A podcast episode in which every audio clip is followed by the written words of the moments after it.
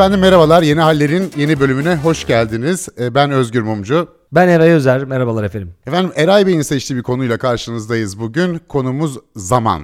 Ee, çok geniş bir konu seçmeyi tercih etti bugün Eray Bey. Ee, bize de zorluk olsun diye.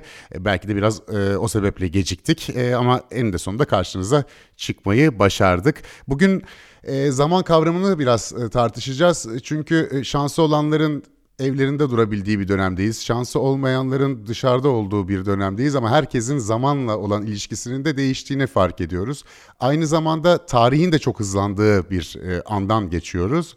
O sebeple biraz bizim zaman algımız nedir? Zamanın e, tarih içerisindeki değişen anlamı nedir? Ve bunları biraz inceleyelim. Bunlar hakkında biraz konuşalım dedik. Biraz okuduk vesaire. Bakalım e, nereye varacağız? Ben de merakla bekliyorum bu programda. Ne diyorsunuz Eray Bey? Sizin konunuz, siz açınız efendim. Evet, e, kazık yerden sormuş hoca derler ya kazık yerden girmişim konuya. Tabii üstüne biraz daha okumaya başlayınca insan diyor ki nereden seçtim eyvahlar olsun diye. E, şimdi şöyle tabii ama bir yandan da çok mantıklı. Bugün en büyük derdimiz zaman gerek geçme işiyle evin içerisinde bu karantina altında karantina günlerinde e, ilerlemeyen bir zaman var. Belli bir saat bekliyoruz. Sipariş vereceğiz mesela online. İşte şu saatten sonra veriliyor filan. İşte orada mesela 5 dakika 5 saat gibi geçiyor. Ondan sonra bazen güzel vakitler geçiriyoruz arkadaşlarla. E, online olabilir. işte hep beraber olabilir. İşte Zoom yapıyoruz diyelim. Orada o Zoom'un kısıtlı bir süresi var mesela. 40 dakika cart diye geçiyor eğer muhabbet güzelse. Veyahut da yine işte yine online konferanslarda sıkıcı bir toplantının orta yerindeysek Allah'ım şu 40 dakika geçse de e, şu toplantıda biraz da mecburiyetten bitse diyebiliyoruz. Yani benim uzun zamandan beri aslında kafamı kurcalayan bir konuydu. Neden? Bir kere şeyden bana ilginç geliyor. Zaman ne ya dediğinde yani cevap vermesi zor. Hem çok basit gibi gözüküyor. Bir yandan da çok karmaşık. Bu mevzuya zaten e, tarihte ilk kafayı takanlardan yani Aristo'dan sonra diyeyim. Augustinus'un şöyle bir şeyi var. İtiraflar kitabında şöyle bir paragrafı var. Nedir gerçekten zaman diyor. Eğer hiç kimse bana sormazsa ne olduğunu gayet iyi biliyorum. Ama soran olursa açıklamaya kalkarsam cevap veremiyorum. Hakikaten öyle bir şey. En küçük birimi nedir? Şimdi nedir? Ee, bunları anlamak zor. E, Eray'cığım bundan sonra böyle e, dokunaklı bir ses tonuyla metinler okuyacağımız bir podcast'e doğru mu dönüştürüyoruz bunu? Öyleyse ben de yani ona göre hazırlık yapayım. Zaman romantik konu Özgürcüm. Yani böyle bir, bir ağırlığı var yani. Baksana şimdi mesela şimdi dediğin şey nedir abi? Bana onu söyleyebilir misin? Şimdi nedir mesela? Yani şimdi şimdi nedir? E, zaten bunu biliyor olsaydım e, herhalde başka biri olurdum. Fakat e, haklısın bir kitap okuyordum ben de bu zaman bükülmesi üzerine Time Warp Time Warp diye e, Claudia Hammond'ın bir kitabı. Orada diyor ki bu zaman konusunu diyor felsefe, fizik, e, psikoloji, nörobilim, edebiyat bütün bu açılardan yaklaşılabilir buna. Fakat hangisinden yaklaşırsanız yaklaşın en nihayetinde diğerinin alanına girmek zorunda kalıyorsunuz diyor. Bunun böyle tuhaf şiirsel bir e, yanı vardır diyor. Yani sanırım e, senin bu dokunaklı sesle bunu okumanda yazarı haklı çıkartıyor. Ya şöyle ya gerçekten ş- şimdinin tarifi yok. Yani en küçük birimi olmayan akıp giden bir e, süreçten, süreden bahsediyoruz. Daha sonra süre kavramına da geleceğiz. Şimdi dediğin anda o zaten geçmişe dönüşmüş oluyor. Zaten felsefeciler, filozoflar da buna kafayı takmışlar ve bunu düşünmüşler. Modern dünyada aslında hareketle çok fazla eşleşmiş. Ona da daha sonrasında geleceğiz. Niye hareket ve devinim? Aristo da öyle söylüyor. Fakat dediğim gibi e, eskiden aslında bu kadar çok e, zaman denen şey e, insanların çok kafaya taktıkları bir şey değil. Daha döngüsel ilerliyor. Nasıl ne demek döngüsel? İşte sabah oluyor, akşam oluyor. Sabah oluyor, akşam oluyor. Yaz oluyor, kış oluyor. Yaz oluyor, kış oluyor. Baharlar geliyor, gidiyor. Seneler geçiyor ve e, daha döngüsel bir zaman algısı varken bir süre sonra özellikle sanayi toplumuyla beraber daha lineer, ileriye doğru, geleceğe daha fazla referans veren bir zaman algısına doğru yöneliyoruz. Niye geleceğe daha fazla referans veriyoruz? Çünkü e, gelecek dediğimiz şey bir takım planları yapmamız için, hayatı planlamamız için önemli bir hale geliyor. Ya şimdi düşünsene arkadaşınla işte ne bileyim ben içmeye gideceksin. e, rakı içmeye diyelim. 15 gün 20 gün önceden bir ay önceden randevulaşan insanlar var. Ya düşünsene bundan işte 500 yıl önce bir insana desen ki bir ay sonra rakı içelim mi? Oğlum deli misin yani? İçiyorsak bu akşam gidelim içelim der. E, bence bunun en önemli sebeplerinden biri de rakının çok pahalanmış olması. Yani bir bütçe ayarlaman gerekiyor. Bence insanlar o yüzden 15 gün 20 gün önce bankadan kredimi çekecek. Ne yapacak bugün? Hani artık me- meyhaneler vesaire kapandı ama hani hatırlıyoruz yani fiyatları vesaireyi. E, bence bir sebebi de budur gibi geliyor bana. Evet doğru tabii. Yani bugün para biriktirmeye başlasan bir ay sonra anca içersin. Kumbaraya atacaksın ince ince paraları. Rakı parası çıksın diye. Evde yiyip gideceğim filan yemeği. Sadece iki meze. Ee, neyse bundan sonra zaten sokağa çıktığımızda ilk bir deli danalar gibi sokağa çıkacağız büyük ihtimalle de ondan hemen sonra da eyvahlar olsun para yok iş yok filan diye yeniden bir bu sefer parasızlıktan eve kapanma durumu ikinci bir karantina olacak gibi geliyor bana da. Valla Bana da biraz öyle geliyor şu anda gidişat onun gibi ama umarım ki öyle olmasın. Evet devam ediyorum. Tabii insanlık tarihi boyunca bütün bu zaman kavramını hareketle özdeşleştirmiş Özgür. Ne demek bu? Yani işte su takvimleri varmış, güneş takvimi, ay takvimi. e, hep bir hareket. Yani biz aslında bir nesnenin bir yerden bir yere kum saati de öyledir ya bir şeyden aşağıya doğru dökülür tanecikler. Yani biz bu hareketin belli bir oranına bir isim vermişiz. Ve yani dünya işte bugün de öyle yapıyoruz. İşte 24 saat bir gün diyoruz. Nedir? Dünyanın kendi etrafında dönmesi. İşte dünyanın güneş etrafında dönmesi.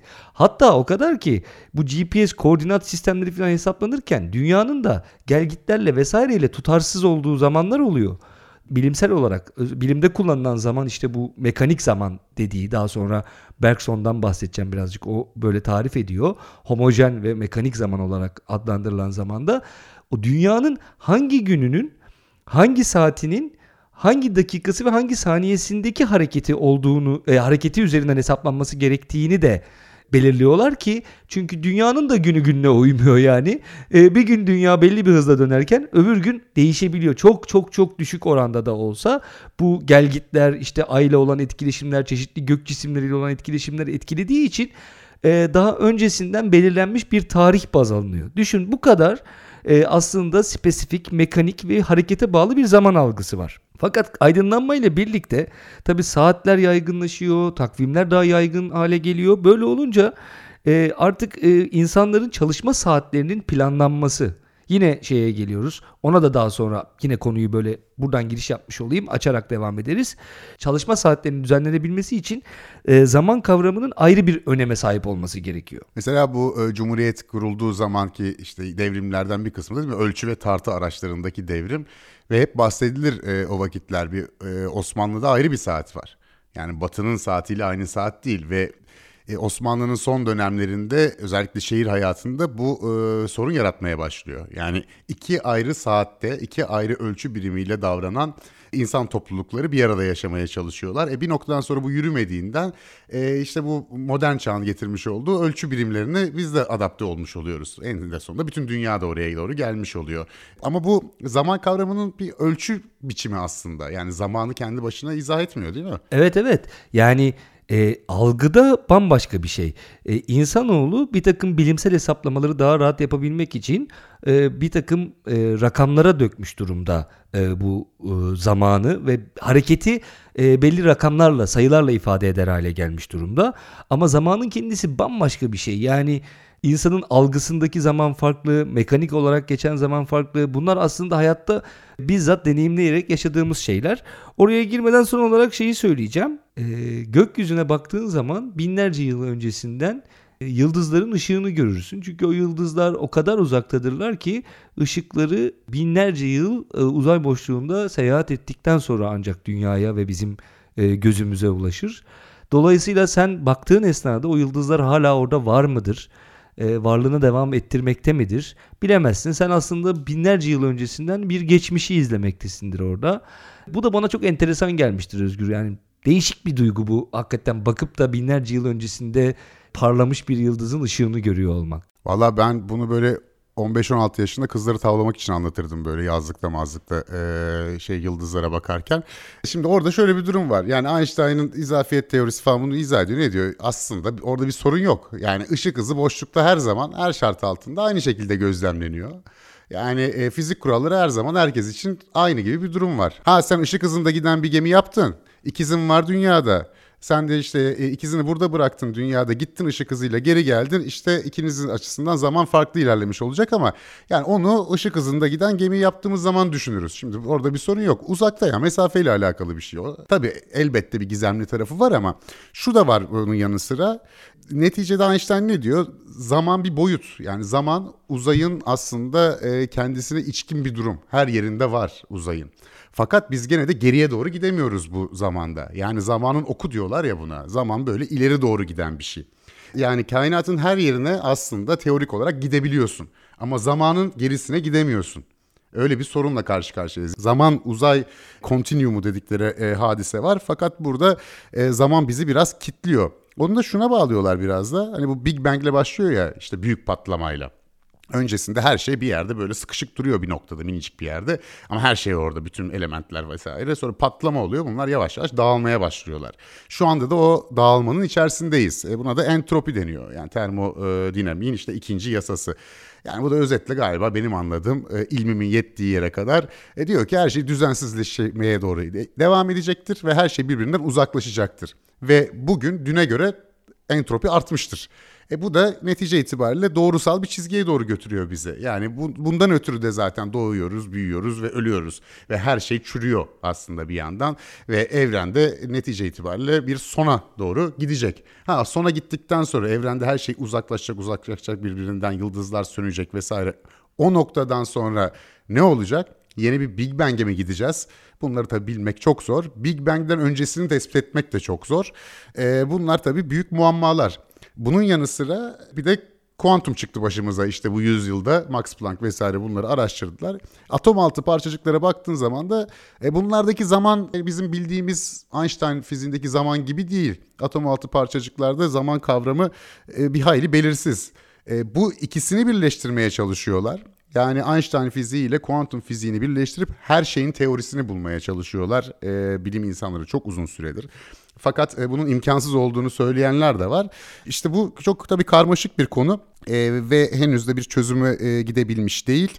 E, ama zamanın böyle fizik bakımından birçok açmazı olduğu ortada. E, ama bu beni ilgilendiren tarafı zaman makinesi yapamıyor olmamız ve henüz e, ışık hızıyla giden bir uzay gemisine e, sahip olmamamız. E, ben fizikçi olmadığım için sadece bu işin bu iki kısmıyla ilgilendim.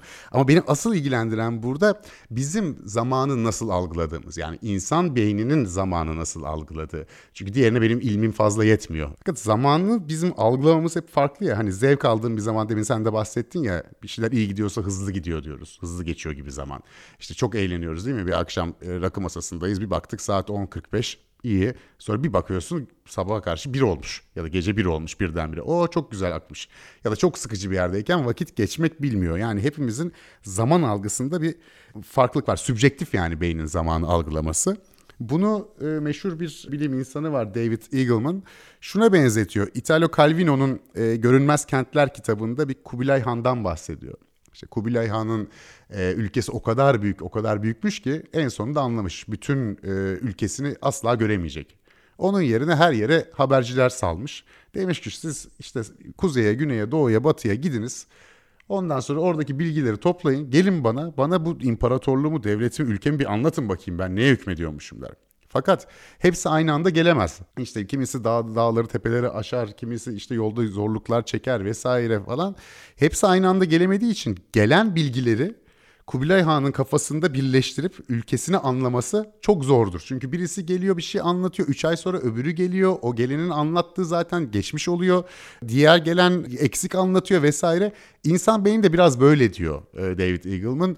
Birçok yerden bize veri geliyor ve bunu birçok hissimizle e, anlamaya çalışıyoruz ve beynimiz bunu kavramaya çalışırken bir hayli de zorlanıyor diyor. E, böyle bir durumla karşı karşıyayız. Yani zamanı objektif bir zaman var saatle ölçebildiğimiz evet. Bir de bizim içimizde sübjektif bir zaman algımız var. İşte bu bazen zamanın hızlı bazen de zamanın yavaş akması şeklinde hissetmemize yol açıyor. Ve e, nörobilim çalışmaları bunun çok üzerine gitmişler. Yani beynimizin neresi bunu anlıyor? Beynimizin içinde bir saat mi var? Bu saat yavaşlıyor mu, hızlanıyor mu gibi e, birçok e, araştırma var ve hala hazırda da sürüyor bu araştırmalar. Aslında çok enteresan çünkü zaman e, teorisi diyeyim e, gerçekten de senin ilk başta söylediğin gibi bilimi, edebiyatı ve felsefeyi belki de hiç olmadığı kadar yakınlaştırıyor. Çünkü çok benzer şeylerden bahsetmek durumunda kalıyorlar. Bu zaman denen şeyi açıklamak, e, geçip giden zamanı anlamlandırmak için gerçekten kavramsal olarak birbirlerine çok yaklaşıyorlar. İşte Ahmet Hamdi Tanpınar ya da Prost'u baktığında falan onların da Virginia Woolf zamanla ilgili dertleri olduğunu görüyorsun. Aynı şekilde felsefede benim bu meseleyle ilk tanışmam yani içimde hep düşündüğüm bir şeydi bu hakikaten. Hatta birazdan bahsedeceğim bir dersin içerisinde ben e, bununla ilgili bir derdim olduğunu söyleyince dersi veren de yine daha önce de burada adı geçen Ulus Baker'di. E, Modern Visual Arts e, diye bir ders alıyordum ODTÜ GİSAM'da ve Mod Wizard diyorduk biz ona. Çağdaş görsel sanatlar mı oluyor bu? Evet evet ama Ulus içinde böyle neler neler anlatıyordu bize. Ee, Ersan Ocak'la beraber veriyorlardı. Ersan Hoca da şu anda Ankara'da öğretim görevlisi olarak devam ediyor. Orada ben onlara zamansız öyküler yazmak istediğimi ve bunu denediğimi söylemiştim üniversitede bu konu konuşulurken ve onların çok ilgisini çekmişti. Özellikle hem Ersan Hoca hem Ulus Hoca işte bizim bir mail grubumuz vardı hala var. Dediğim gibi o zamansız öyküyle kastettiğim şey şuydu. Yani bir öykücük var ve amacım şu insanlar onu okuduklarında buna çalışıyordum yani egzersiz yapıyordum. Baksana demek ki gerçekten ciddi bir şekilde ilgimi çekiyormuş. E işte insanlar bu hikayeyi başından sonuna kadar okuduklarında herkes farklı bir sürede geçtiğini düşünsün. Biri desin ki 5 dakikalık bir hikaye bu. Biri desin ki 5 saatlik bir hikaye. Biri desin ki 1 saatlik. Buna uğraştığımı söylediğimde şeyin ulusun çok hoşuna gitmişti. Valla bu Hudson Hoagland diye bir insan var bu da bir bilim insanı. 1930'larda eşi ateşleniyor. Hastalanıyor işte grip olmuş. Ve şunu söylüyor sürekli yani Hudson diyor yanımdan ayrılıyorsun ve dönmüyorsun. Beni yalnız bırakıyorsun yatağımda bu hasta halimle diyor. Hudson da diyor ki ya yok hemen geldim işte diyor işte su istedin onu getirdim diyor. Kadın ısrar ediyor hayır diyor yani beni çok uzun süre bırakıyorsun yatakta yalnız başıma diyor. La havle ve la kuvvet diyor Hudson ve birdenbire şeyi düşünüyor ya diyor bizim hanımın diyor zaman algısında bir yamukluk mu var? Çünkü yani ben normal gittim geldim işte diyor yani bir dakikada döndüm diyor. Diyor ki yani sen yoksun diyor işte 10 dakika vesaire. Bir deney yapmaya karar veriyor. E diyor ki sen içinden 60'a kadar say bir dakikayı. Ben de dışarıda odanın dışında bekleyeyim. Alıyor eline saati bakıyor. Eşi de saati içinden saniyeleri saymaya başlıyor ve o 60'a kadar saymış oluyor eşi ve işte bitti diyor bir dakika diyor. Bir bakıyorlar 37 saniye geçmiş aslında sadece. Ve ateşi arttıkça zamanın daha hızlı geçiyormuş gibi hissettiğini fark ediyor. Tabii ki birçok bilim insanı biliyor zamanın farklı algılandığını insanlar tarafından. E, yani hepimiz zaten bunu hissediyoruz çocukluğumuzdan itibaren. E, fakat bu bir başlangıç oluyor. Bunun üzerine işte önce fareler, sıçanlar, balıklar, kaplumbağalar, kediler, güvercinler bunların hepsinin üzerine deneyler yapılmaya başlanıyor. Daha sonra bu deneyleri maymunların, çocukların üzerinde yapıyorlar. Ve bir süre sonra beyin hasarına uğramış yetişkinlerin üzerinde de deneyler yapılıyor. Tabii 1930'ların dünyasında e, deneylerdeki etik kodlar çok çok gözetilmiyor biliyoruz ki işte elektroşoklar vesaire. Burada da işte insanları soğuk su, e, sulu şeylere küvetlere sokmalar, ısıtılmış kasklar takmalara kafalara işte şoklar vermeler vesaire. Amaçları bu insanların iç saatlerini hızlandırıp yavaşlatmak. Böyle bulmaya çalışıyorlar. Günümüzde bu yöntemler uygulanmıyor. Bunun yerine işte MRI ile vesaireyle falan filan bunları buluyorlar. E, neyi bulmuşlar biliyor musun? Bu senin bahsettiğin bu döngüsel zaman dediğimiz şey 24 saatlik algımız. Yani insanın zaten işte gün batımı, günün doğumuna göre kendini ayarlaması. Buna sirkadyen saat de deniyor. 24 saatlik zaman algımız. Bu hipotalamusa yer alıyormuş beyindeki. Beyinciğimizde ise birkaç saniyelik ya da dakikalık bir zamanı kontrol ettiğini görüyoruz. Yani şimdi kontrol eden ise beyincik. Bu arada beyincik insan beyninin hacminin sadece yüzde onu ama nöronların yüzde ellisi orada. Yani şimdiki zaman gerçekten e, önemli bir kavram olsa gerek. E, bir de bazal ganglion vesaire gibi korteksin başka bazı bölümlerinde de zaman ölçümde kullanıldığı düşünülüyor. İşte 1970'lerde John Gibbon çıkıyor. Diyor ki bazı nöronlar nörotransmitterleri e, yani sinir ileticilerine, taşıyıcılarına düzenli titreşimler sağlıyorlar. Nabız gibi diyor. İşte bu da bir iç ritim tutturuyor. Buradan da bir zaman algısı olabiliyor deniyor. Fakat şöyle bir durum var. Yani bir beş duyumuz var işte malum koku, tat, görme, dokunma, işitme. Bunların hepsinin beyinde yerini tespit etmek mümkün. Yani izole edebiliyorsun. Yani beynin şu tarafı kokuyla ilgileniyor, bu tarafı tatla vesaire diye. Eğer sinestezi hastalığınız yok ise Bu hastalık nedir? İşte e, tadın kokusunu almak, gördüğünüz şeyi duymak gibi hatların karışması meselesi. Yani çok şairane gelse bile hani bu hastalıktan muzdarip olanlar için bir hayli zor olsa gerek. Yani böyle bir sinestezi hastası değilseniz bunlar üst üste binmiyor. Oysa zamanda böyle bir duyu değil, beş duyu gibi değil zaman. Mesela bir şarkının uzunluğunu nasıl anlıyoruz? Edmund Husserl'ın bir sözü var. Mesela bir şarkıyı anlamamız diyor. Aslında şarkı nedir diyor. Bir sürü notanın yan yana gelmesinden oluşur. Tek başına o notalar bir şarkı değildir. Bizim bir şarkını şarkı olarak algılayabilmemiz için bir zaman bilincine ihtiyacımız var ki başı ve sonu belli olsun. O zaman şarkı olur diyor.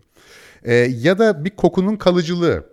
Yani kokunun tamam objektif olarak bir kalıcılığı olabilir. İşte ölçebilirsiniz belki bunu ama kokunun sizdeki kalıcılığı o da zaman kavramıyla alakalı. Ya da bir ışığın göz alması, insanın gözünü alma süresini her zaman şeyle izah edilemeyebiliyor e, fizik kurallarıyla. Yani duyular ötesi, duyular üzeri bir konumu var zamanın. Zaten bir boyut olarak da algılanıyor ya e, fizik teorisinde zaman. Aynı şekilde insan beyninde de duyuların üzerinde bir meta sensörü dedikleri bir durum var. Ve bu ilginç sonuçlara da yol açıyor. Mesela hiç düşünmemiştim atletler koşuyor yarıştan evvel. İşte duruyorlar, hazırlanıyorlar. Birisi silah atıyor işte bir havalı silah var. Pat diye ses geliyor. O zaman koşmaya başlıyorlar. Peki neden ışık kullanılmıyor deniyor.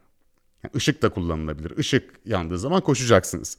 Meğer kulaklarımız ve işitsel korteksimiz göz ve görsel korteksimize göre 40 milisaniye daha hızlıymış. Yani en geç beyne sinyal gönderilse dokunmaymış. Yani insan sese mesela daha hızlı algılıyor. Işık biraz daha geriden geliyor. Yani bizim bir anı tecrübe etmemiz tamam belki milisaniyelik e, ayrımlarla olabilir ama aynı anda olmuyor. Sesle daha hızlı tepki gösteriyoruz, ışığa biraz daha geç tepki gösteriyoruz gibi. Yani zamanın, zaman algısının beyinde bu duyular üzerinde böyle duyulara yayılmış ve e, aynı zamanlamaya sahip olmayan bir hali var. Evet, şöyle bir durum var. E, felsefede benzer kavramlar farklı perspektiflerle tartışılıyor ama kavramlar birbirine çok yakın senin anlattıklarına. Şimdi şöyle örnek vereyim. E, bu iş Aristo ile başlıyor aslında. Augustinus var. Ondan sonra Bergson'a, Spinoza'ya bir sürü şey söylemiş. Bergson var. Bergson'a destek desteklemeyelim de yani Bergson'u çok beğenen ve oradan hareketle bir sürü fikir üreten Deleuze var ve e, Bergson'a itiraz eden bazı noktalarda yine Bergson'u beğenerek okumakla birlikte Heidegger var falan ilerliyor. Aristo zaman ve devinimi iki ayrılmaz ikili olarak ele alıyor. Devinimle kastettiği şey aslında hareket. Yani diyor ki ancak hareket varsa zamandan bahsedilebilir ama bunlar birbirinden farklı şeylerdir diyor. E, devinim hızlı veya yavaş olabilir. Zamansa öyle değil. Zaman sabittir diyor. Zamanı saymak mümkün değildir. Aslında saydığımız şey devinimdir. Yani hareketi sayarız diyor. Yani buradan şeyi de anlayabiliriz. İşte biz e, bir günü kastederken, bir günden bahsederken 24 saatten aslında dünyanın kendi etrafındaki dönüşünü yani bir devinimi ölç, ölçmüş oluyoruz. Bir devinime bir takım nümerik anlamlar yüklemiş oluyoruz. An denilen şey diyor önceler ve sonraları ayırır diyor. Yani bir an var ve o an şimdi olan şey e, önce ile sonranın arasında durur diyor. Şimdi Bergson buna itiraz edecek. Bergson aslında çok basit akıl ve bilinç arasında bir ayrım yapıyor. Bilinci sezgiye dair, sezgiyle ilgili olan, sezdiğimiz dünya ile ilgili olan olarak ayırıyor. Akılla tarif ettiğimiz zamanı ise homojen zaman diyor bunu. Buna harekete bağlı mekanik bir zaman algısından bahsediyor. İşte bu bilimde, matematikte, pozitif bilimlerde kullanılan zaman algısını e, homojen zaman olarak tanımlıyor. Sezgiyle algıladığımız, e, hissettiğimiz, hiç sevmediğimiz bir işi yaparken hiç geçmek bilmeyen, çok sevdiğimiz bir işi yaparken de çabucak geçiveren zaman aslında Bergson'a göre süre. Süre kavramı e, Bergson'un birazcık Spinoza'dan ödünç aldığı. Rahmetli Ulus Baker de çok Spinozacıydı ve çok severdi, anlatırdı. Bergson da bana bu arada bu süre yani Bergson'daki dure kavramını ulus anlatmıştır bana da. Spinoza'yı da keza o şekilde yani çok fazla e, sever ve anlatırdı derslerinde. E, kedisinin adı da Pisinoza'ydı galiba değil mi? evet. Yani o benim zamanımda Ulus'un kedisi yoktu. Ben Ulus'un aslında görece gençlik zamanlarında öğrencisi oldum. Sonra İstanbul'a geldikten sonra evet Pisinoza diye bir kedisi vardı. Spinoza şunu söylüyor.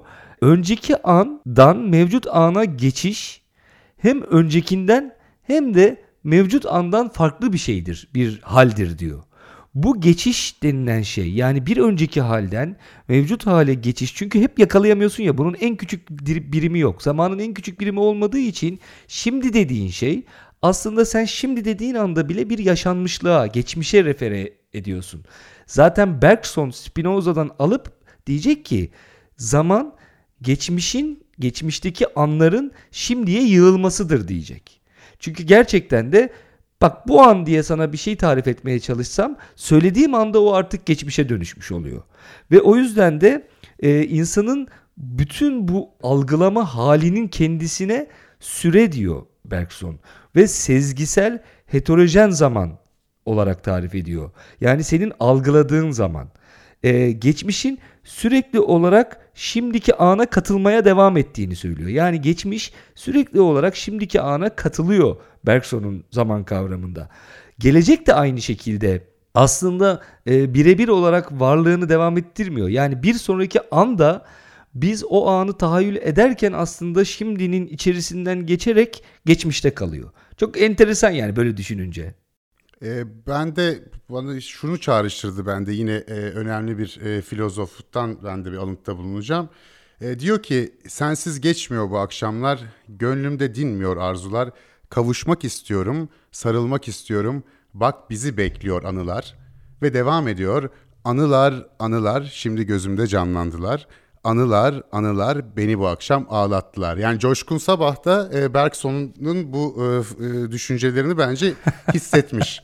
Yani ya o... bir şey söyleyeceğim. Ben sana Ahmet Hamdi'den e, ne içindeyim zamanın ne de büsbütün dışında yekpare geniş bir anın parçalanmaz akışında mısralarını söyleyecektim. Çünkü bu tam da Bergsoncu ve işte zamanın geniş bir anın parçalanmaz bir akışı olduğunu söylüyordu.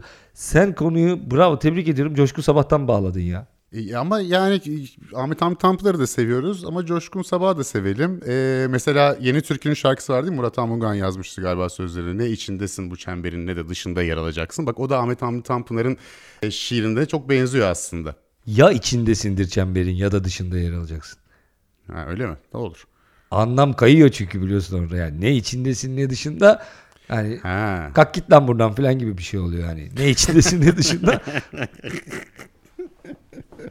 Hayır ya içindesin ya dışında ona karar ver diyor yani. Hani bir şekilde bir, birinden birinde ol. Ya Tanpınar gör... demişken ha. çok pardon şunu da söyleyeyim. E, Tanpınar hakikaten Ahmet Hamdi Tanpınar zaten saatleri ayarlama enstitüsü diye kitabı var adamın hani zamanla en takık e, Türk yazarlarından birisi olduğunu söylemek mümkün. Bergson'u çok dikkatli okumuş ve e, hem şiirine hem edebiyatına yedirmiş. Mesela onun bir yerde çok acayip böyle insanın tüylerini diken diken eden bir dizesi var. Bir gün İcadiye'de şiirinde bugünün rüzgarında yıkanan mazi gülü diye bir dize var. Yani bunlar aslında direkt hep böyle Bergson'a referansla yazılmış metinler, dizeler. Ben de şeyi hatırlarım mesela yanılmıyorsam Huzur kitabında bir yerde bir şeyden bahsedecek mücerret bir zaman çiçeği diyor yani soyut bir zaman çiçeği diyor. E, hakikaten bu kavrama çok e, takık e, Ahmet Hamdi Tanpınar iyi anlamda söylüyorum. Ben bir toparlayayım. Proust'ta da dediğim gibi Wolf'ta da var diye. Bir de Ulus rahmetli yine bu zaman kavramından söz edip Bergson ve Ulus'u anlatmamak düşünülemezdi. Deleuze anlatırdı bize. Biz anlamazdık. O anlatırdı. Biz anlamazdık. E, Deleuze ile Gattari'nin böyle beraber çalışmaları vardır. İşte yerellik, e, bir şeyin yerel olması ne demek, işte her şeyin o yerelin kendi doğasında anlaşılması falan. Onlar kolay kısımları. Deleuze'ün esas bu Bergson'a kafayı taktığı ve tabii ki şimdi zaman ve devinim dediğin zaman yani düşün bir zaman olacak işin içinde bir de hareket olacak. E bu ne? Bu sinema. Yani sinema dediğin şey işte fotoğrafların, resimlerin kayıp gitmesi hem hareket var orada hem de zaman var. E, dolayısıyla Deleuze Bergson'dan yola çıkarak Sinema 1 ve Sinema 2 diye iki ciltlik bir kitabı vardı onun. O zamanlar İngilizcesi vardı. Ulus onu çevirmekle uğraşıyordu, çevirmeye çalışıyordu Türkçe'ye. Çok zor çünkü. Ve e, bize orada e, yine dediğim gibi Ber Deleuze'ün Bergsonian bakış açısıyla hareket imajla zaman imaj arasındaki farkı anlatmaya çalışıyordu. Bana nedir diye sormayın bilemiyorum. Yani çünkü biz de çözemedik o zaman şey bir de şöyle yani bunların ikisinden yola hadi bunları birazcık anlıyorsun hareket imaj işte aksiyona kurul dayalı imaj Diğeri ise e, işte bir insanın ömrünün geçişine e, oradaki o yaşlanmalara vesairelere bağlı bir imaj falan diye aklımda kalmış bak şimdi. Fakat bir de kristal imaj var. Bu hareket imajla yine Deleuze'ün anlattığı zaman imajın iç içe geçtiği ve bir potada eridiği bir kristal imajdan bahsediyor tamam mı? Bize dedi ki Ulus Andrei Rublev'i izleyin Tarkovski'nin 3,5 saatlik film. Buradan dedi kristal imajları bulun ödev olarak yazın. Abi izle izle kristal imaj ne anlamıyorum ki ben Andrei Rublev'de kristal imaj bulayım. 3 kere izledim ya 10 saat 10 saat Andrei Rublev izledim. Zaten film akmıyor. Ondan sonra Allah günah yazmasın. Yani Stalker falan filan neyse Andrei şey Tarkovski'de de Andrei Rublev nedir ya? Onu 3 kere izledim Özgür. Bir insan ya Çin işkencesi dediğin şey budur ya.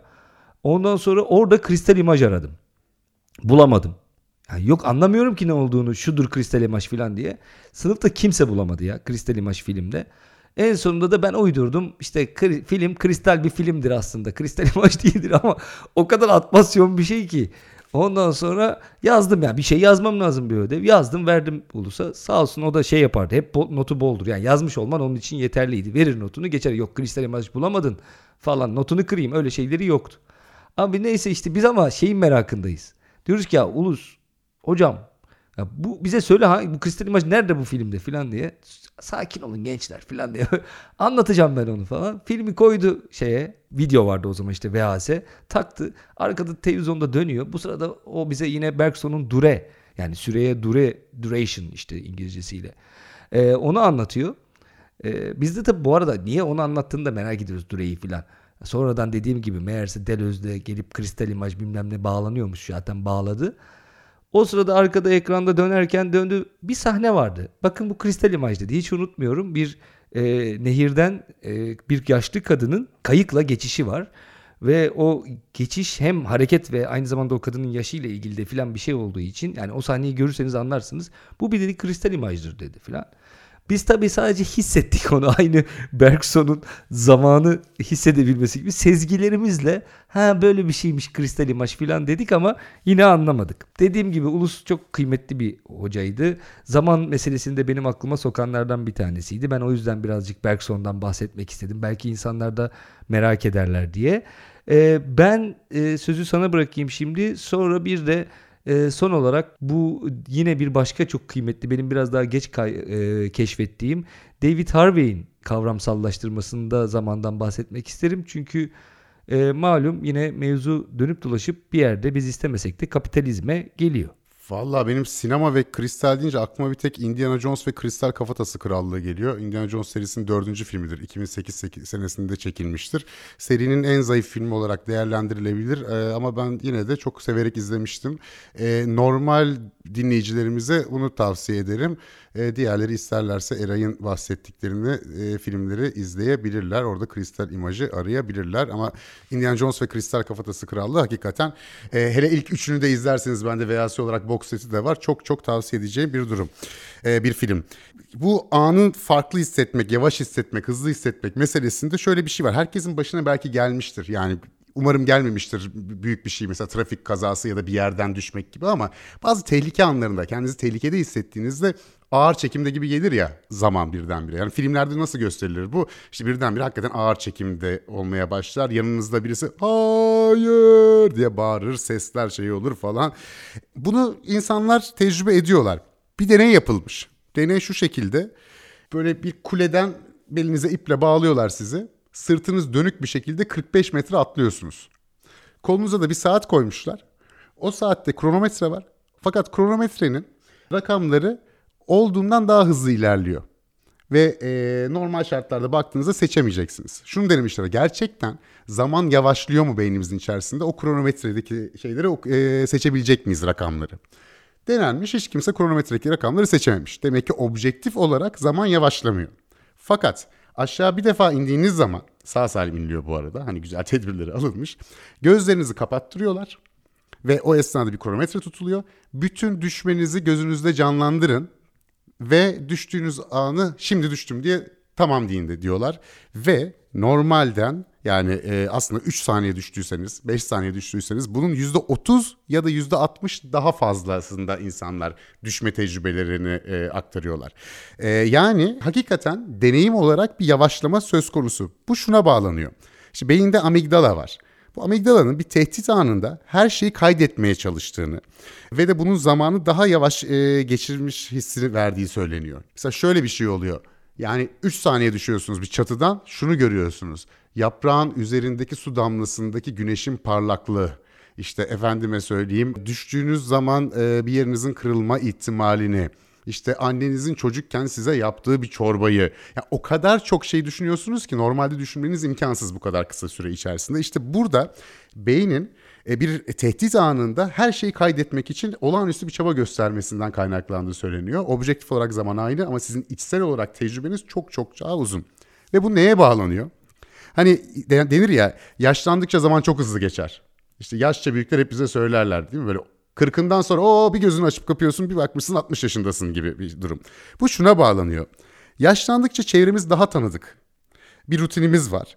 Ve beynimizi daha az uyaran var. Daha az bilgi kaydediyor beynimiz. Dolayısıyla zaman yavaşlamıyor, hızlanıyor. Çünkü bir tehdit anında ya da yeni bir bilgi gördüğümüz zaman onu kaydetmek amacıyla beynimiz birdenbire aktive olmaya başlıyor. Ve e, her şeyi kaydetmek istediği zaman da zaman uzamaya başlıyor. E, yaşlandıkça ve hep aynı rutinde olduğumuz e, durumlarda ise daha az bilgi kaydettiğimiz için zaman daha hızlı geçiyormuş gibi geliyor bize. Çocukken vaktin geçmek bilmemesini de buna bağlıyorlar. Çünkü çocukken her şey yeni. Yeni olanı kaydetmek için beyin haldır haldır çalışıyor. Beyin haldır haldır çalıştıkça da zaman bize daha yavaşmış gibi gelmeye başlıyor. Deniyor ki zamanı eğer daha e, geniş yaşamak istiyorsanız mesela arabayla işinize gidiyorsunuz. Bir alternatif yol daha var belki 15 dakika uzatıyor ama arada bir ondan yapın. Ya da işte otobüsle gidiyorsunuz. Hep böyle aynı rutin şekilde gitmeyin. O gün mor kıyafet giyenler kim otobüste? Onu bulmaya çalışın. Yani beyninizi bir şekilde meşgul edin. O vakit vakit size e, o kadar da hızlı gelmeyecektir deniyor. Öte yandan şu da deniyor ama vakti o kadar yavaşlatmak da istemeyebilirsiniz. Çünkü vaktin en yavaş geldiği, zamanın en yavaş geçtiği zamanlar depresyondayken, endişeliyken, olan ya da çok sıkıldığınız e, vakitlerde e, zaman çok yavaş geliyor bir yandan da diyorlar. Bunun dopaminle bir bağlantısı olduğunu söyleyenler de var. Yani e, beynimiz ne kadar çok şeyi kaydederse, ne kadar çok şeyi kaydetmek zorunda kendini hissederse zaman o kadar yavaş ilerliyor e, bir yandan. Evet zaman yavaş ilerliyor ama podcast'te gördüğün gibi hızlı ilerliyor. Demek ki gözümüzü korkuttuğumuz kadar da zor bir konu değilmiş. Bir sürü değinilecek kısmı olmasına rağmen e, ben kendi adıma bir de David Harvey'den bahsetmeden geçmek istemem. Çünkü onun bu anlattığı e, zaman mekan e, sıkışması diye tarif ettiği durumun bugünü anlamak için çok işe yaradığını düşünüyorum. David Harvey Marksist bir coğrafyacı, politik coğrafya ile ilgileniyor ve e, diyor ki en basit haliyle kapitalizmin diyor sürekli olarak büyümesi lazım. Kapitalizm büyümezse genişlemezse, sürekli kendisine yeni pazarlar, yeni sınırlar bulmazsa işleyemez. Krize girer, çöker diyor. Bunu zaten başka podcastlerde de konuşurken e, yeri geldiğinde bundan bahsetmiştik. E, böyle bir gerçeklik var. Bu genişleme diyor dünyanın doğal sınırlarıyla diyor sıkışmış vaziyette. Yani sonuçta belli bir noktadan öteye gidemiyorsun. Dünyanın çapı belli. Bunun yerine zamanı hızlandırarak eşyaların ve paranın transferini daha hızlı hale getiriyor kapitalizm diyor. Yani eskiden bir malın bir yerden bir yere transferi bir ay sürerken bugün artık birkaç saat içerisinde gerçekleşiyor. Örneğin ben bir ilaç istedim. Yani daha doğrusu bir ilaç almam gerekti ve o ilaç Türkiye'de satılmıyordu. Doktor dedi ki bunu yurt dışından sipariş vereceksin. Ben inanamadım. Bir gün öğleden sonra ilacı verdim siparişini. Ertesi sabah ilaç gelmişti. Keza aynı şekilde mesela Çin'den e, 1 dolarlık telefon kılıfı sipariş ettik Özgür. Yani 1 dolardı. O zaman da dolar 2 lira filan. Abi gelecek mi diye ve shipping free yani hiçbir e, şey ödemiyorsun. Ücret ödemiyorsun. Bunu meraktan yaptın değil mi? Evet evet denedik bunu. 1 dolara kargo ücreti olmayan bir ürün Çin'den sipariş edilebilir mi ve gelir mi diye. Geldi.